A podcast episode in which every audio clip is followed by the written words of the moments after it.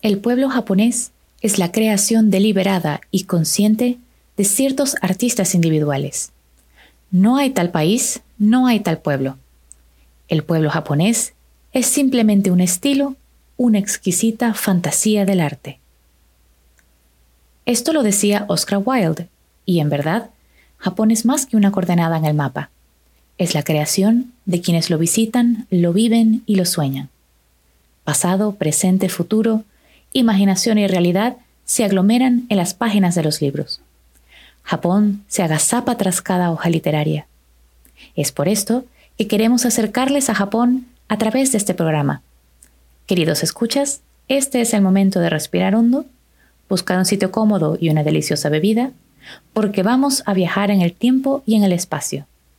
Vamos al encuentro de Japón y de su literatura, de aquellas personas que hicieron historia escribiendo, fraguando anécdotas, grabando sus vidas en un pedazo de papel para que nosotros, intrépidos aventureros, las descubramos allá donde estemos, incluso a miles de kilómetros de distancia.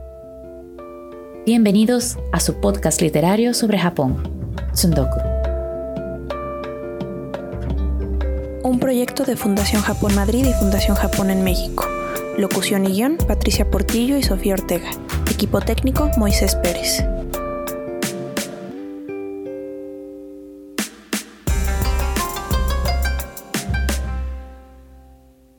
En este primer episodio vamos a acercarnos a uno de los géneros más curiosos de la literatura japonesa y echaremos un vistazo a sus características y, sobre todo, a la autora por la que es más conocido.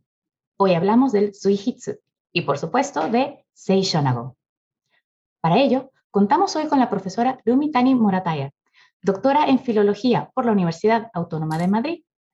Quizá los escuchas conozcan ya su nombre, ya que ha sido la encargada de traducir joyas de la literatura clásica japonesa al español, tales como el Heike Monogatari, el Kojiki o el Soga Monogatari.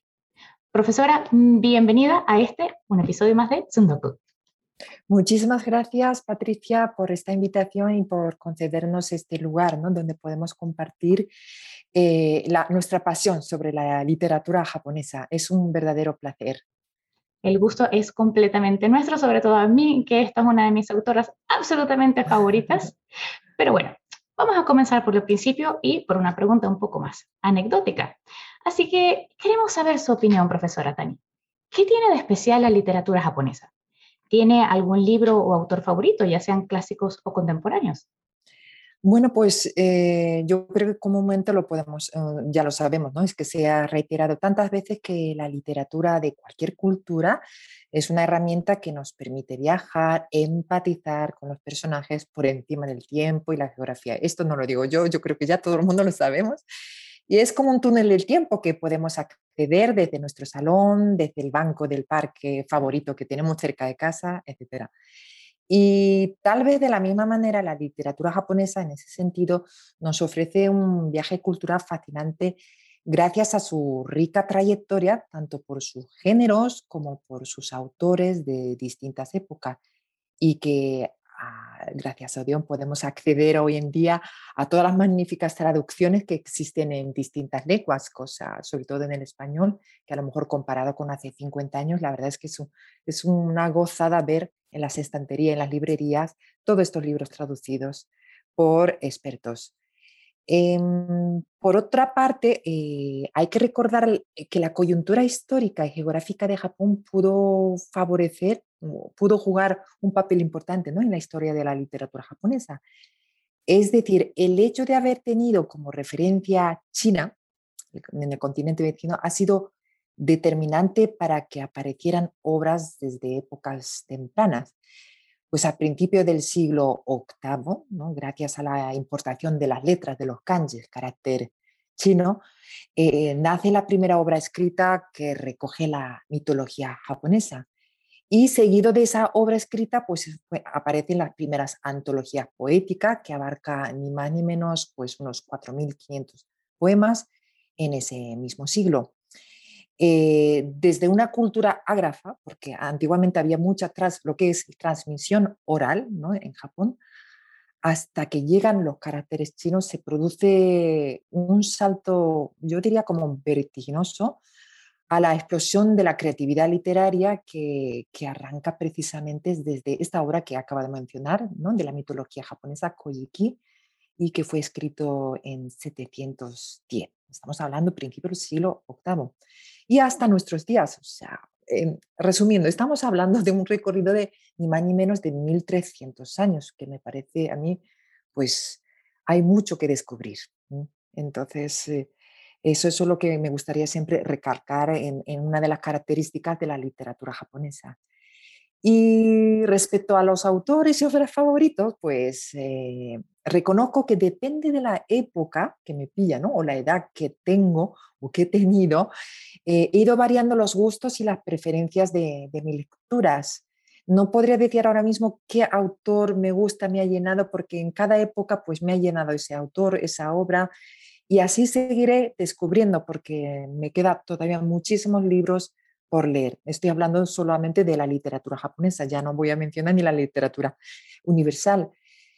Por ejemplo, eh, sí que hubo una época que no hacía más que leer la poesía clásica japonesa, ¿no? de las primeras antologías como Manyoshu o Kokinshu, em, porque me parecía fascinante poder compartir emociones y sensaciones similares ante determinados hechos o experiencias personales tan parecidas a la actualidad, aunque nos separe cientos, incluso a veces eh, más de mil años muchas veces, esto ya es algo personal, ¿no? pero muchas veces me he dejado llevar por esa fantasía que uno cree que establece un vínculo de complicidad con el poeta o poetisa, a sabienda que ellos jamás, jamás habrían imaginado que sus versos o sus poemas podrían seguir emocionando a gente de otra época. ¿no? Entonces, esto es toda una fantasía que hubo una época que, que tenía en mi mente.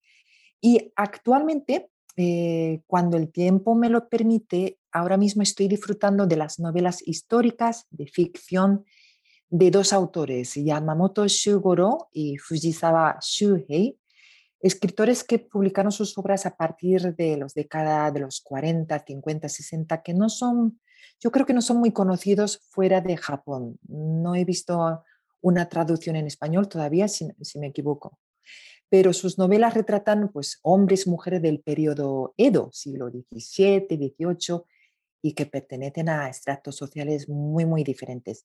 Se trata de historias muy humanas, muy de, de tinte costumbrista, que gira en torno de la vida cotidiana de los personajes, sobre todo más humildes de la sociedad. Y mm, para aquellos que son grandes admiradores del cine japonés, bueno, yo creo que conocerán al director Kurosawa Akira, pues eh, hay varias películas de este director basado en la novela de Yamamoto Shugoro, como puede ser Barba Roja, que es la historia de un médico apodado con ese nombre, ¿no? que, atiende a gente de un barrio humilde, o Sanjuro, que es en el título original es Tsubaki Sanjuro, ¿no? que narra la vida de, de un samurái vagabundo y de sus aventuras. Y el caso del escritor Fujisawa Shuhei su novela El ocaso de Samurai, no sé si a alguno de ustedes se le sonará, ¿no? pero fue llevado al cine y también tuvo una buena acogida fuera de Japón, recibiendo pues, premios internacionales. Pues entonces, ahora estoy enfrascada sobre todo en la época del, del, periodo Edo.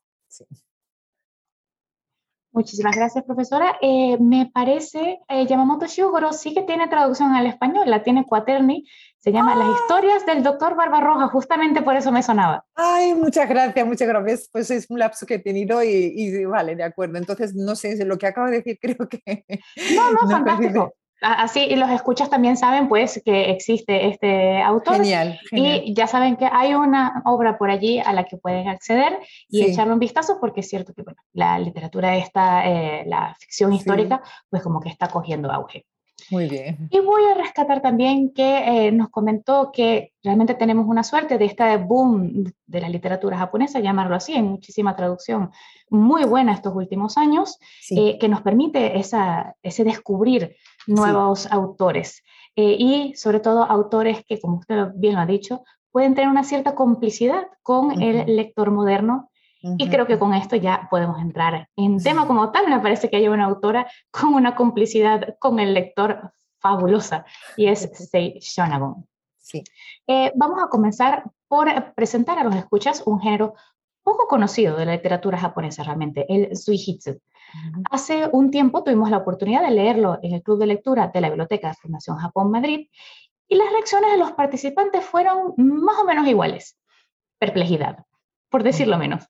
No se esperaban que fuera un escrito eh, tan heterogéneo. ¿Podría comentarnos un poco, profesora, sobre este suihitsu? Sí, eh, significa el trazo que deja el pincel o el recorrido, recorrido de que va dejando un pincel ¿no? sobre el papel. Hitsu significa pincel. Entonces, se trata de un nuevo género literario que no se había visto en la literatura japonesa anteriormente, aunque sí en los textos y obras chinas que llegaron a Japón y que eran principalmente textos de estilo ensayo de lo que podemos entender generalmente en Occidente. Y del ensayo, sobre la, denominación ensayo lo voy a comentar después, pero el Zuihitsu tiene un objetivo claro, es compartir impresiones del autor o autora desde una perspectiva más personal y con un estilo muy libre y relajado.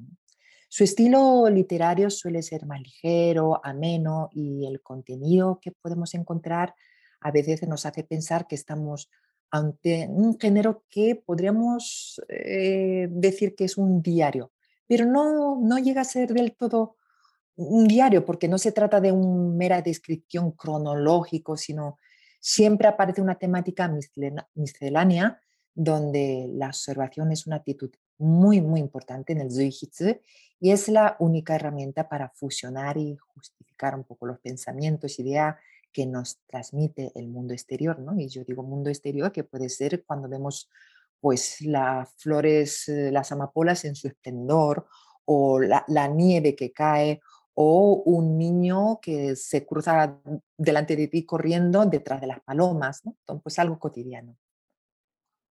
Y de hecho ha mencionado la palabra ensayo, a veces se traduce así, eh, pero ¿cree que es un buen equivalente?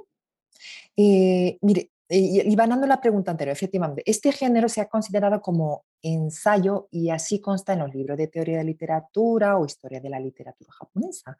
Yo mismo utilizo esta terminología en las clases, pero siempre eh, hay que añadir un matiz. Lo digo en negrita y en subrayado. Un matiz que le hace diferenciarse del ensayo de lo que podemos entender.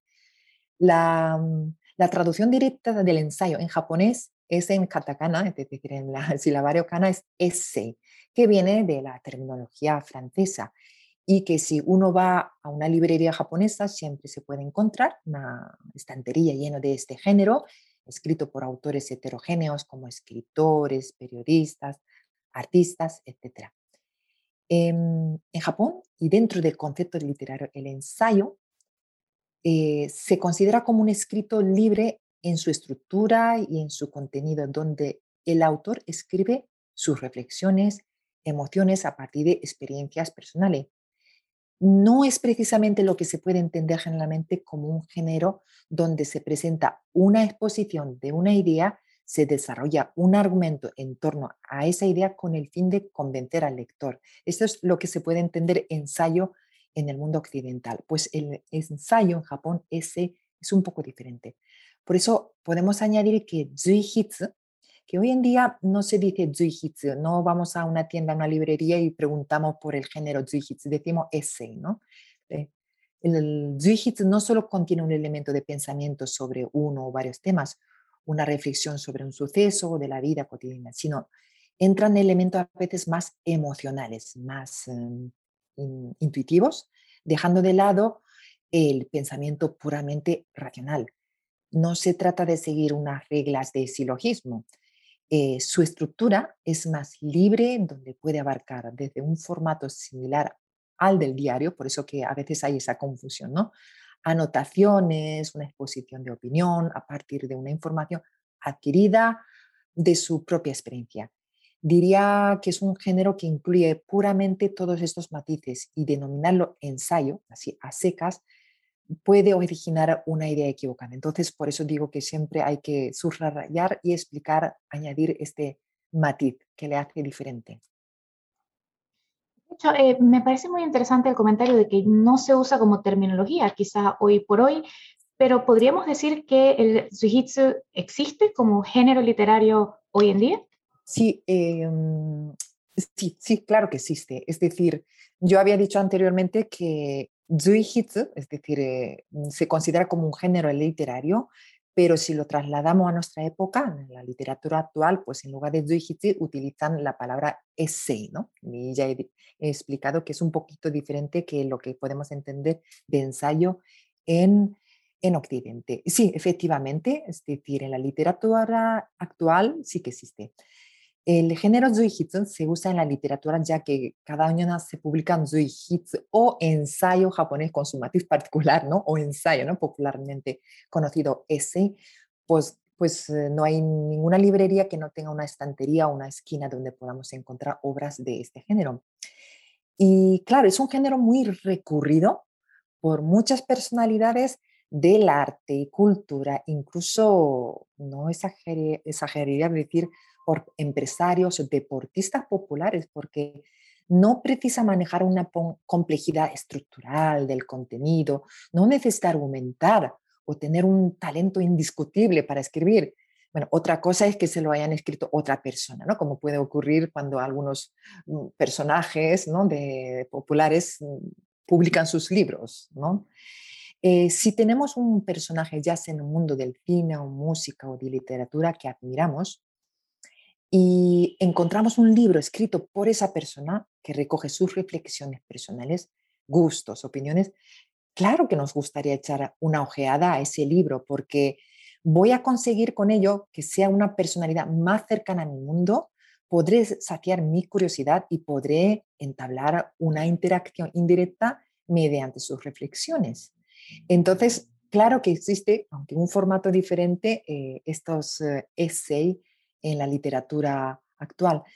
Yo diría que aunque mm, con un formato bastante distinto podemos acceder a Zuihitsu dentro de la literatura actual, es decir, tal vez no, no es una estructura que se pueda encontrar en la literatura pura, tal como podemos entender en la teoría de la literatura.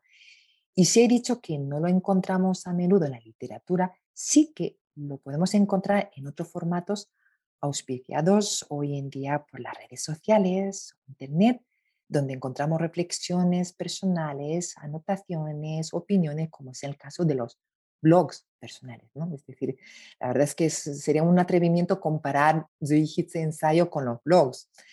Eh, pero yo creo que la, la, la, comparación puede ser muy interesante. Si consideramos la mirada introspectiva que deseamos expresar todo en algún momento de nuestras vidas, ¿no? a través de nuestro suceso, el blog no deja de ser una herramienta más cerca de lo que podemos pensar del Zuihitsu y desde ese canal podemos ser todos blogueros o autores de Zuihitsu.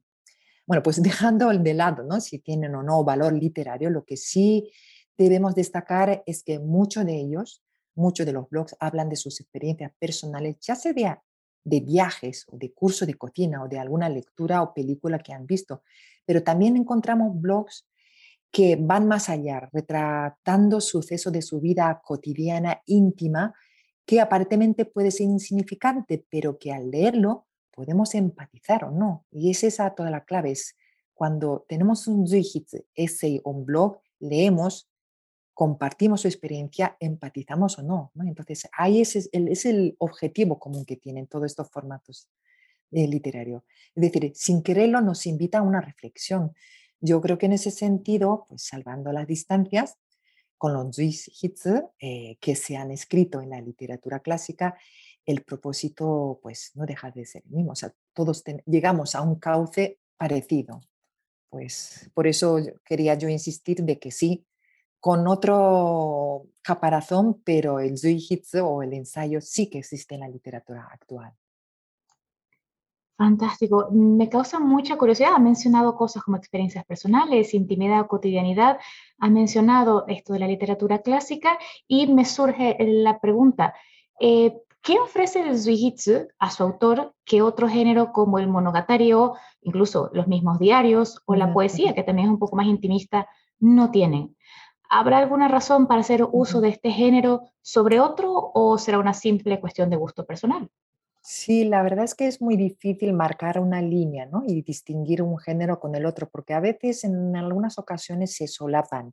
Y eso creo que es una pregunta en ese sentido muy, muy interesante, porque nos hace pensar a la verdadera esencia del Zhuijitsu e intentar a partir de ahí pues, buscar un verdadero objetivo dentro del contexto de la literatura clásica japonesa.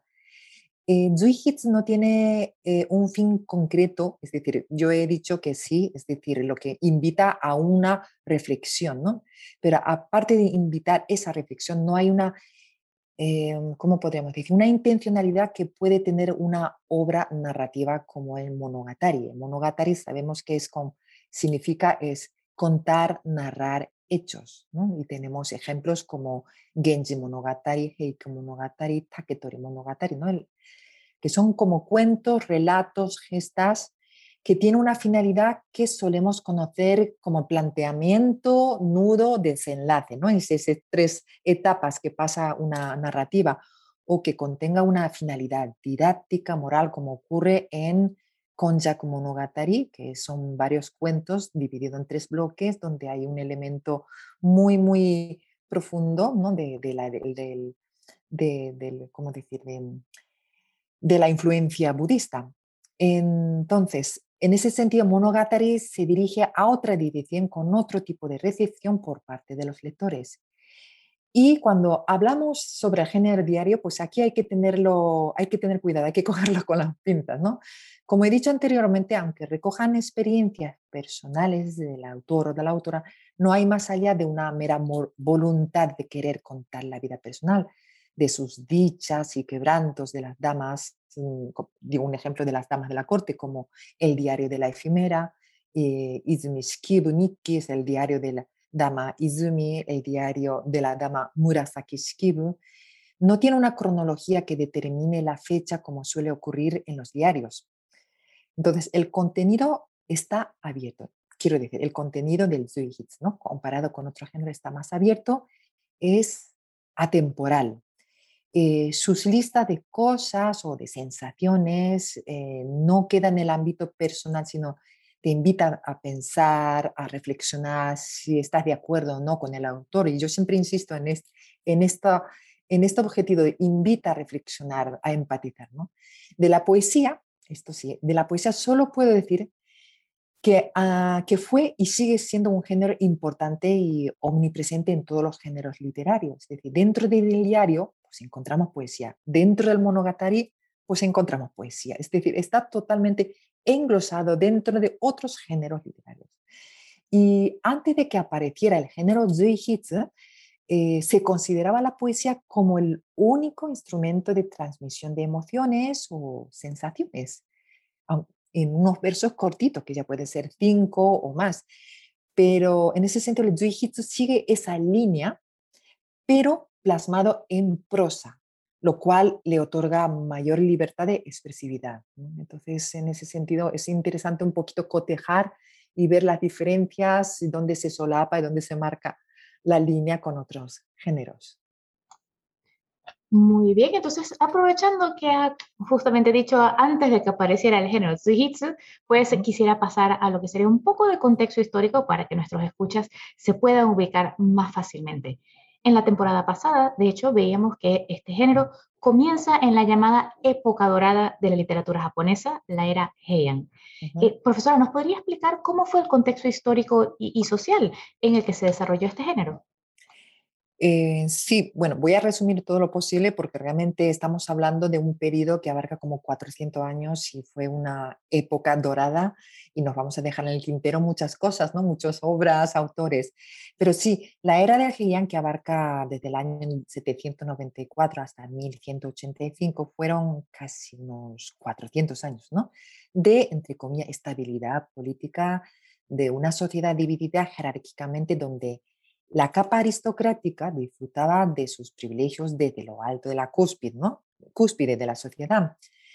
Aunque durante mediados del periodo de Gea hubo una relativa tranquilidad política, sí que existió intrigas palatinas, rivalidades de poder en la corte. Es decir, no es que fue una época pacífica, claro que ha habido siempre desavenencias ¿no? políticos.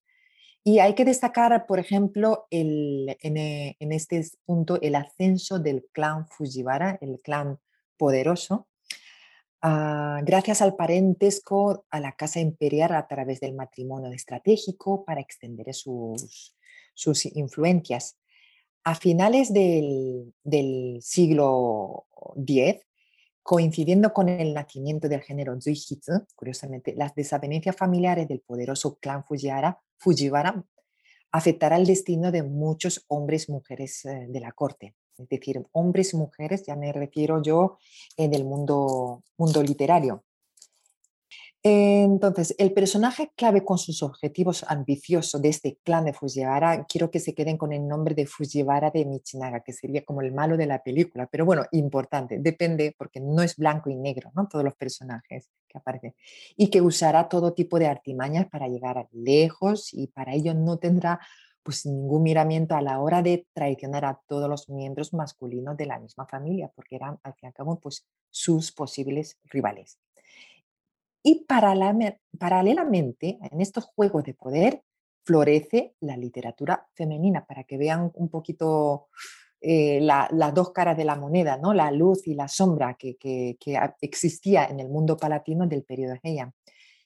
El periodo Heian, sí, como, como has dicho tú, Patricia, fue una época dorada para las escritoras, subrayo escritora, a la que se le denomina como Nyobo Bungaku, literatura de las damas de corte, ¿no? ¿no? femenina.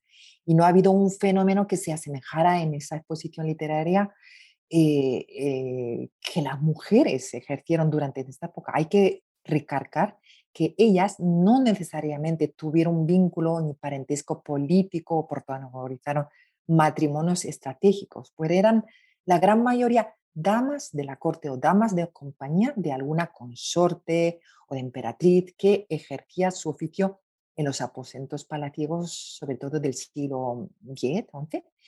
Y eso se podría considerar casi un milagro sin precedente, incluso a nivel internacional. Yo aquí me atrevo a decirlo. Nunca más en otros periodos de la literatura japonesa hubo una época que abarcara casi todos los géneros, desde la prosa hasta el diario, entre ellos Zuihitsu, a mano de las mujeres.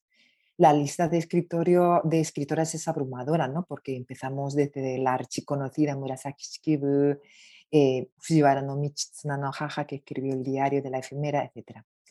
Y haciendo una comparación, es decir, a mí lo que me gusta cuando hablo de literatura, entonces me gusta siempre un poco comparar y ubicar paralelamente qué literatura, qué pasaba en la misma época en otro sitio. ¿no? En este caso sería pues eh, aquí en España, ¿no? y haciendo una comparación dentro del panorama literario en el siglo X en España, pues tenemos las glosas emilianense como primer obra escrita. Entonces, para que vean un poquito eh, em, eh, cómo estaba muy adelantado este mundo de la literatura femenina en la época dorada en Japón. Y si aparte, más allá de las glosas emilianense, podemos, buscamos autoría y concretamente una figura femenina, una mujer literata, pues ya tendríamos que ir dentro de la península ibérica, pues tendríamos que buscar en el califato de Córdoba a referirnos a la poetisa Walada, por ejemplo, conocida poetisa ¿no? andalusí de este periodo arábigo-andaluza. Entonces, es muy interesante. No es cuestión de que mira qué avanzados aquí y aquí retrás. No, no, simplemente ver un poquito este paralelismo geográfico y temporal, porque esto nos puede mm, mm, ofrecer una visión más a vista de pájaro y más eh, interesante. Y la coyuntura que reunió para que se considere como la edad de oro de la literatura femenina se basa en varios factores. Una de ellas es el acceso a las letras de las mujeres, sin duda. ¿no? Y, y, las letras me refiero a la escritura kana, es decir, antes se escribía, se tenía que manejar los caracteres chinos con todos esos trazos tan complicados. Y con el kana, que se agiliza, se, se convierte más sencilla, el, el silabario, eso en cierto modo pues agiliza no solo la lectura, sino la escritura, porque ya tienen menos trazos ¿no? para escribir con el pincel.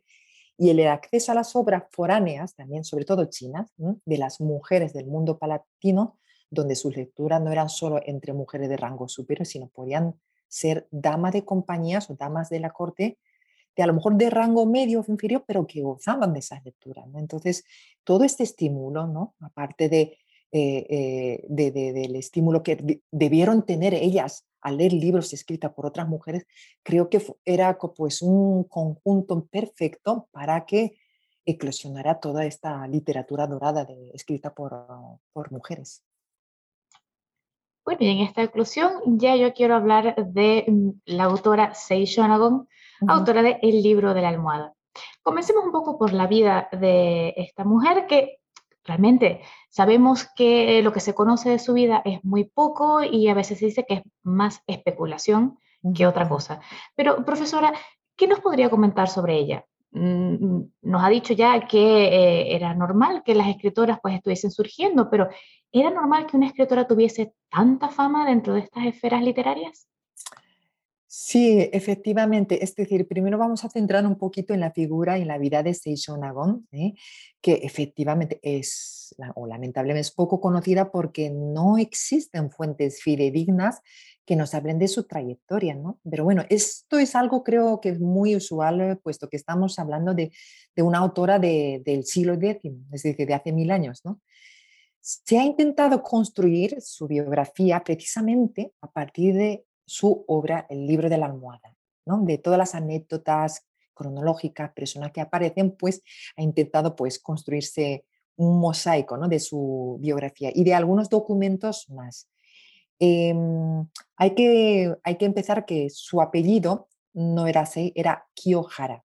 Y su nombre de pila, pues podría ser, mm, aquí lo cojo con pizzas, Nagiko. El primer carácter chino de Kiyohara también se puede leer Sei con la lectura china, ¿no? Y de ahí, pues, eh, eh, la llamamos Sei. Y Shonagon eh, no es un nombre de pila, obviamente, es un rango político que significa, bueno, se equivaldría al consejero menor, ¿no? Que, que parece que ostentaba su segundo marido. Y en esta época era muy usual no referirse al nombre de pila o apellido de la mujer, sino se tomaba prestado los títulos políticos de algún miembro familiar. Eso hay que recargarlo y eso ocurre lo mismo con otras escritoras como Murasaki Shikibu o Fujiwara no Mitsuna no Haha, etc. Bueno, pues Saisho Nagon habría nacido probablemente sobre 966 en un seno de una familia tremendamente culta. Eh, y a los nueve años se trasladó a la provincia de Suo porque su padre Motosuke, es decir, Kiyohara Motosuke, es enviado como gobernador de esa provincia. Y ya tenemos que un poquito detenernos en su figura paterna, porque al igual que la figura materna no, no se desconoce bastante, o sea, completamente, su padre, Motosuke, eh, fue un poeta reconocidísimo y mm, trabajó en muchos proyectos literarios ¿no? de su época. Fue compilador de varias antologías poéticas a petición del emperador Murakami. Y no solo el padre, su abuelo, Kiyohara no Fukayabu, creo que sí, Fukayabu, fue otro poeta importante y su poema está, uno de sus poemas está recogido en una de las antologías más importantes, que es la antología Kokinshu. Entonces, eh, Nagon estaba rodeada de una familia erudita, culta, tenía accesibilidad a todos los libros, todos los textos, y ya la familia se encargó instruir a la misma Seisho Nagon para que tuviera esos dotes literarios. ¿no? Pero a, propósito de este, uno de los capítulos del libro, eh, ella misma, la autora, confiesa la presión que tuvo eh, que tener a, cuando le pidieron componer un poema en japonés. Eh, a ella no se le daba muy bien, reconoce que no se le daba bien componer poesía en japonés, ¿no? y además, debido a la fama del padre, pues es normal que muchas, había muchas expectativas de a ver cómo compondrá un poema japonés ella, teniendo este padre, este madre, esta familia tan, tan, eh, tan artistas. Entonces, ella misma compone, o sea, confiese de que lo ha pasado, lo pasa muy mal, ¿no? A la hora de componer. Y em, lo que sí eh, fue fuerte es que ella tenía una, ah, ella podía leer textos chinos, manejaba el texto chino, leía, escribía textos chinos, entonces componer poemas en chino es con lo que ella podía rivalizar con los caballeros cultivados de la corte, como el caso del poeta Fujiwara no Quinto, ¿no? Entonces, rivalizar me refiero en buen sentido rivalizar, es decir, intercambiar cultura, hay una interacción, hay un intercambio de poemas y cartas, hablar sobre textos de libros chinos, es decir, era como una especie de, de club o tertulias entre los, eh, aquellos expertos ¿no? de, la literatura china. Entonces, ella sí que participaba, muy pocas mujeres podían manejar tan bien como ella eh, los textos chinos y la poesía china. Y de hecho se jactaba ¿no? de, decir, mira qué buena soy en, este campo. Eh, por otra parte, pues aparte de esta la familia, el perfil de la familia, lo que sí nos consta es que tenían varios hermanos mayores y que les separa muchos años. Y eh, después de que se fue a esta provincia por el trabajo de su padre, a los 13 años regresa a Kioto y a los 16 años contrae matrimonio con Tachibana no Norimitsu y al año siguiente tiene una, un hijo. Pero em, se separan, es decir, se divorcian a los 26 años y ella tendrá, Seisho Nagon tendrá otras segundas nupcias, se casará con Fujiwara no eh, Muneyo, con quien tendrá un, con él una niña. Por cierto, estos hijos también se convertirán en grandes poetas reconocidos más adelante. ¿no? Y aquí ocurre el punto de inflexión para esta autora, Seisho Nagon, que sería la edad de los 28 años, cuando entra en la corte para servir a Fujiwara no Teishi, es decir, a la consorte oficial ¿no? del emperador Ichijo. Y es aquí es cuando entramos ya directamente en, la parte más interesante. En la corte ejerció, ejerció no solo como dama de compañía, sino como institutriz y educadora de Teishi. Eh, se encargaba de recibir, atender a los invitados. Seisho Nagon era una mujer erudita y al parecer Teishi y Seisho Nagon, ella tuvieron una relación muy estrecha basada en un cariño y admiración mutuo que se puede incluso eh, percibir en su obra, en, el libro de la almohada. El libro de almohada, es decir, eh, fue, em, se empezó a escribir alrededor de mil y mil uno, por la decisión que toma Seisho a sus 35 uh, años, es decir, siete, 8 años que estuvo sirviendo en la corte, eh, hasta que muere Teishi, eh, Seisho Nagon se, permanece junto a ella, pero cuando tras la muerte de Teishi decide abandonar para siempre el palacio. Y a partir de ese momento ya le perdemos la, vista, en la pista, desgraciadamente. Al parecer, alrededor de los 30 fue cuando comienza a escribir el libro de la almohada entre las estancias en, su casa familiar y en el palacio. Y parece que cuando abandona el palacio la obra estaba casi terminada. Después de esa fecha apenas se dispone de datos, información sobre la vida personal de la autora, lamentablemente, y la decisión de abandonar el palacio no solo fue debido a la muerte de Tesi, también pudo haber sido debido a la presión y desavenencia del tío de Teishi, ¿no? que fue llevar a Michinaga, que iba acumulando más poderes y aprovechó la coyuntura política y la muerte de sus principales hombres de su clan, como el padre de Teishi, que era su hermano, para extender el poder e influencias en la corte de Heian. Y otras de las estrategias que utilizó Michinaga fue introducir, es decir, para que veáis eh, qué plan tan vicioso tenía, fue uno de los éxitos que tuvo Michinaga es introducir a su hija Shoshi, que es la prima de Teshi, en el palacio para que pudiera contraer matrimonio con el emperador Chiyo. Entonces, aquí ya nos metemos en, en, el terreno político. Entonces, si tenemos en cuenta las últimas fuentes o por la muerte de sus hermanos, se cree que Seisho Nagon murió alrededor de 1023, es decir, nuestra autora habría vivido alrededor de unos 60 años, lo que significa una vida longeva para aquella época. Y no se sabe cómo pasó sus últimos años de su vida. Tras dejar el palacio, según una hipótesis, se había marchado donde vivía y trabajaba como gobernador su segundo marido, o otra hipótesis apunta que regresó a su casa natal de Kioto pero alrededor de este periodo, es decir, esta segunda etapa de nuestra autora, solo existen varias hipótesis, anécdotas de carácter eh, ficticio mm, que no podríamos confiar al 100%. E, e, en efecto, y también, como lo ha dicho, leyendo el libro de la almohada, pues uno puede averiguar un poco de la vida de Shonagon y creo que también se deja traslucir el carácter que la propia Shonagon eh, tenía. Y al leer un poco de, literatura sobre esta autora, algunos dicen que ella transgredió las normas de su época. Profesora, ¿nos podría confirmar si esto fue así? Y si transgredió algo, ¿nos puede decir qué fue y por qué?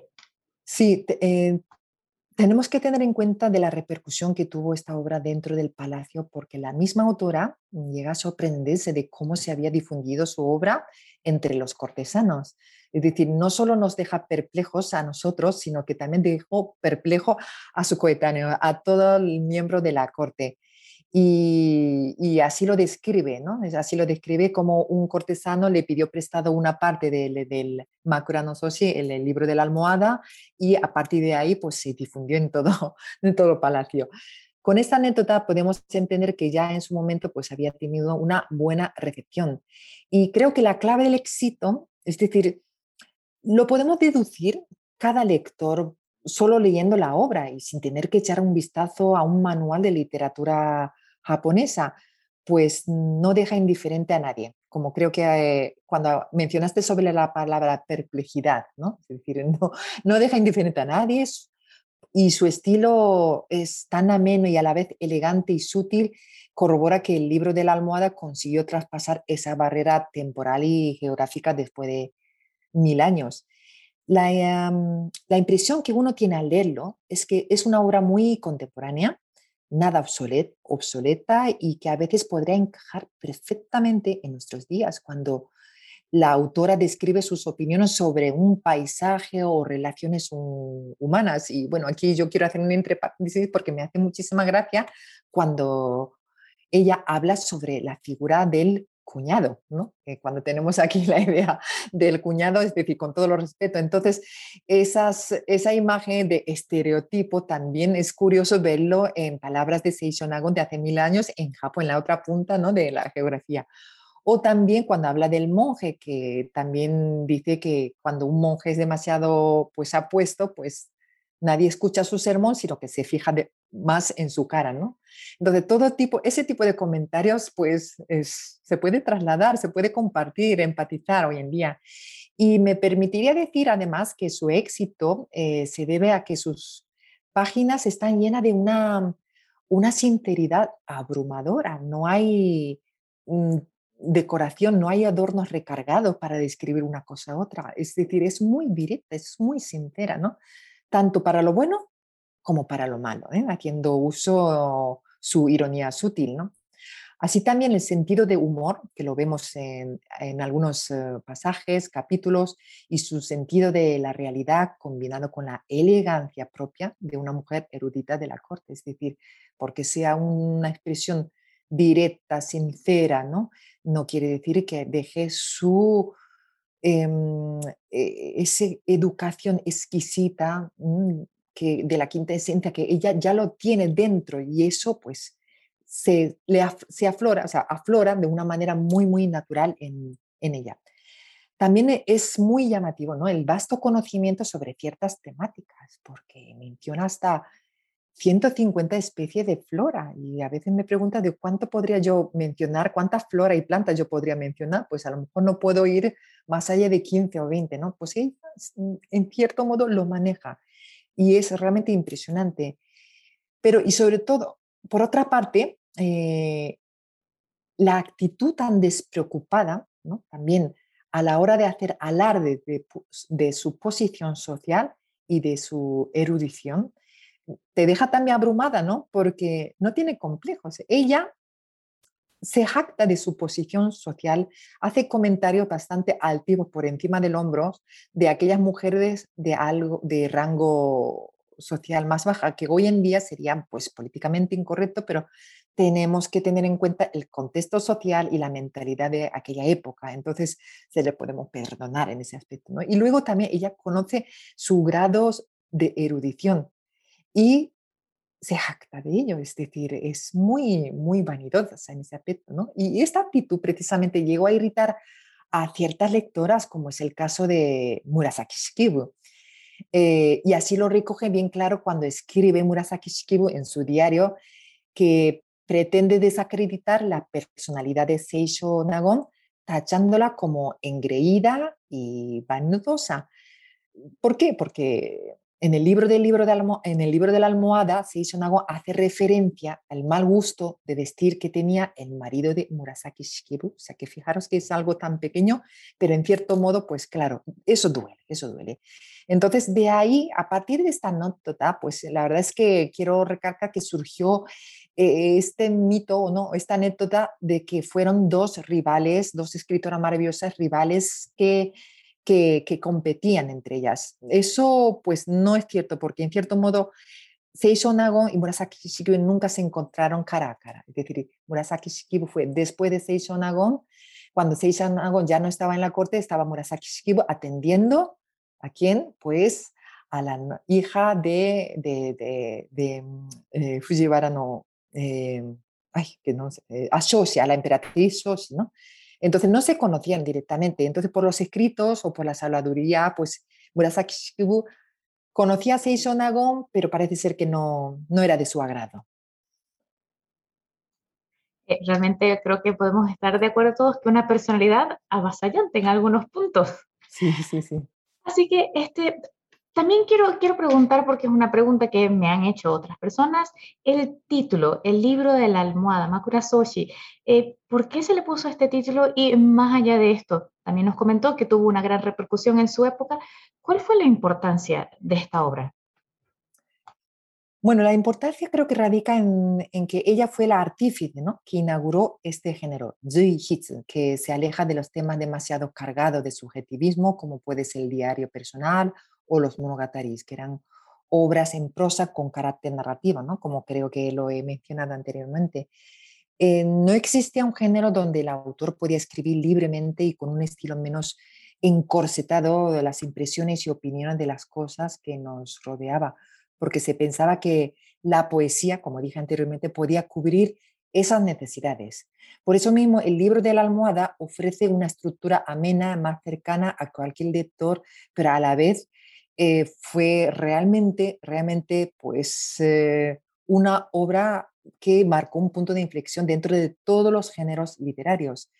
Eh, como sabemos, la obra se compone en tres partes. ¿no? La primera son impresiones o lista de elementos de la naturaleza o de personas que desde su punto de vista de estética va enumerando.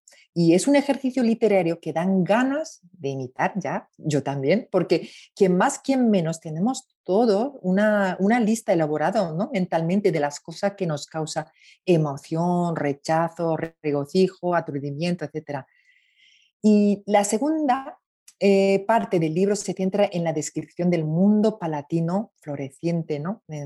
y su relación con Tesi básicamente no deja de alabar a Tesi porque los primeros años fueron buenos para ella, pero tras la muerte de su padre y la coacción de su tío Michinaga, pues los últimos años antes de morir, Tesi realmente eh, pasa un periodo bastante mal, melancólico. Y entonces Seishonago, en cierto modo, se sentía con la obligación de animar animarla constantemente y dicen que una de las razones que escribió el libro de la almohada es para entregarlo a, a y para que pueda pues un poco releer ¿no? su mundo palatino y comentarios agradables que le haga reír.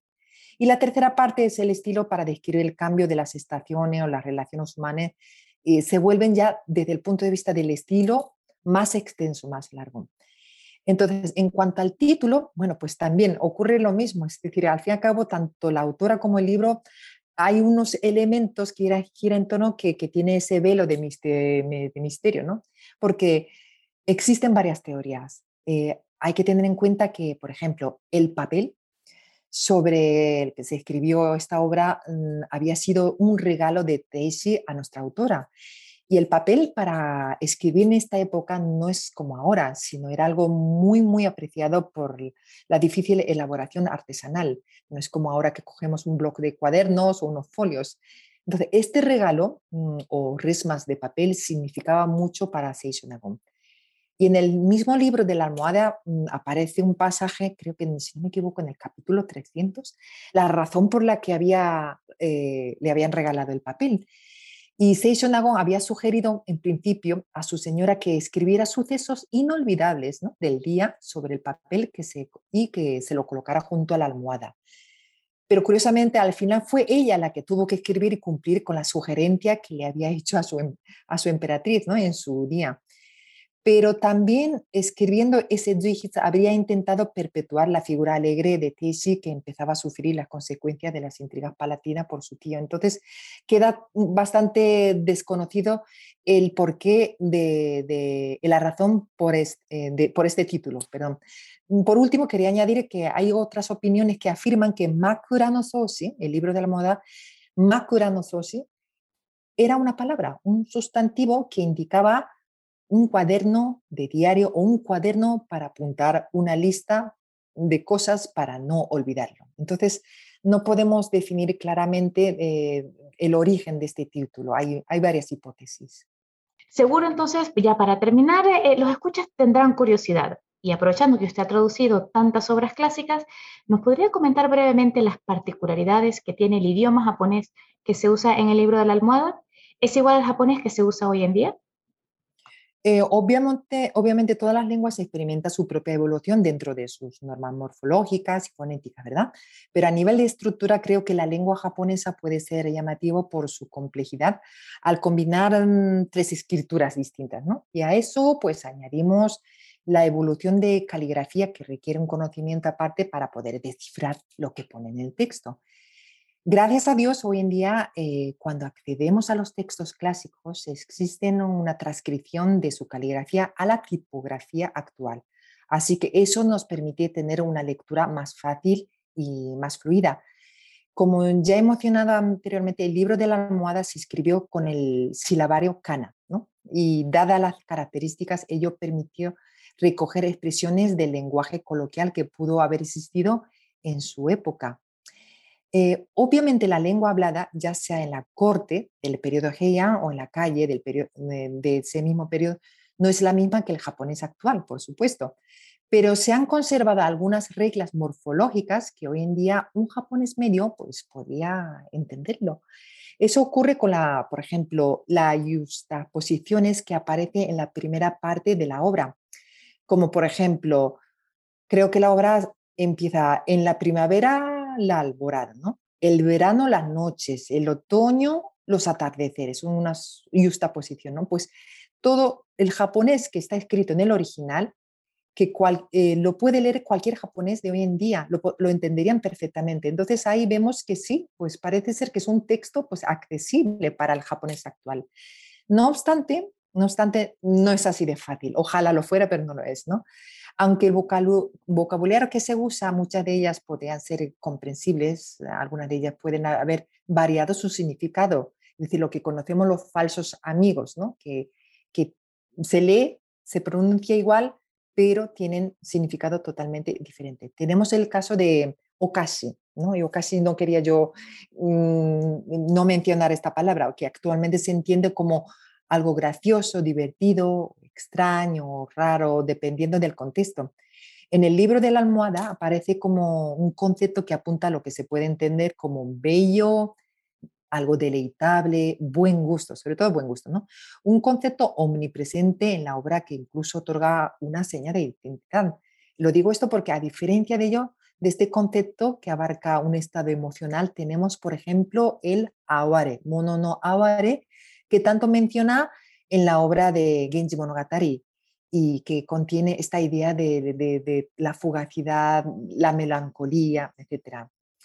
Entonces, eh, hay que tener mucho cuidado, es decir, con estos falsos amigos del léxico de, la lengua del periodo Heian y de la lengua japonesa. Y la gramática, especialmente la morfología y léxico de la lengua del periodo Heian, esto me gustaría también comentarlo, se estudia como asignatura obligatoria en los institutos en Japón. Eh, a los 16 o 17, 18 años, ¿no? Tienen una asignatura que se llama lengua clásica o literatura clásica y tienen que aprender, en cierto modo, pues todo estas estructuras morfosintácticas del periodo clásico. Y de ahí alguna noción o conocimiento básico les puede quedar para aquellos que siguieron leyendo obras clásicas, profundizando su conocimiento, ¿no?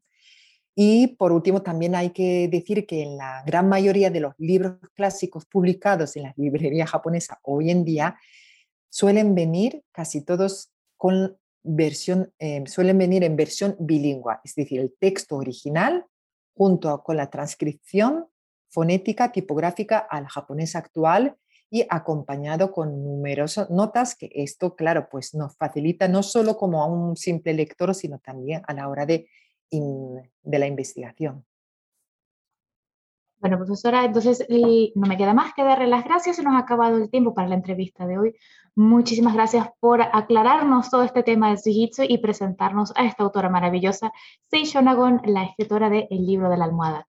¿Tiene algún último mensaje para nuestros escuchas? Bueno, pues eh, yo creo que así de repente, pues solo me gustaría decirle que por favor, que, que el libro realmente es, un, es una herramienta maravillosa y, y si tiene todo el tiempo que puedan, pues eh, intenten abarcar todo tipo de géneros, todo tipo de, autores. Es decir, tenemos 1300 años de literatura, así que yo les animo que cuando tengan el tiempo puedan disfrutarlo. Muchísimas gracias y bueno, nada, con esto llegamos al final de nuestro primer episodio en el que hemos hablado con la profesora Rumitani sobre el género Zujitsu.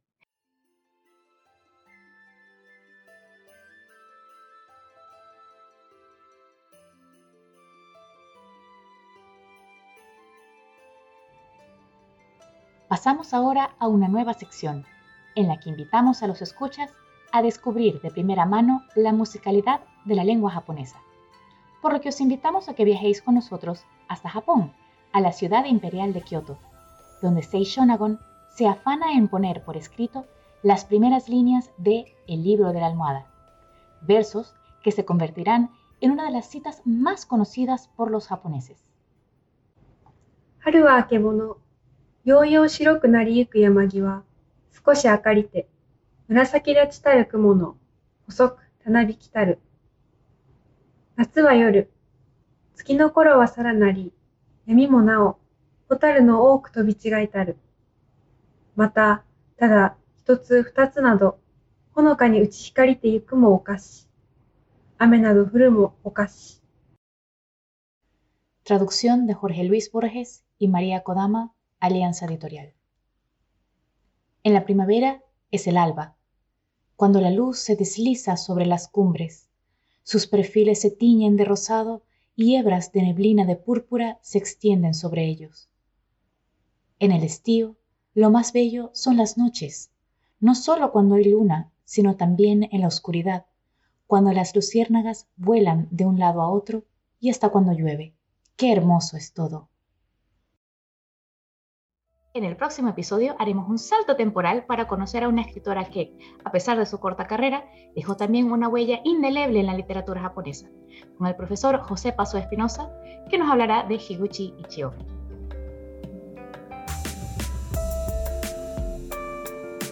Gracias por escuchar Tsundoku, un podcast sobre literatura japonesa de la mano de Fundación Japón Madrid y Fundación Japón en México. Arigatou gozaimashita.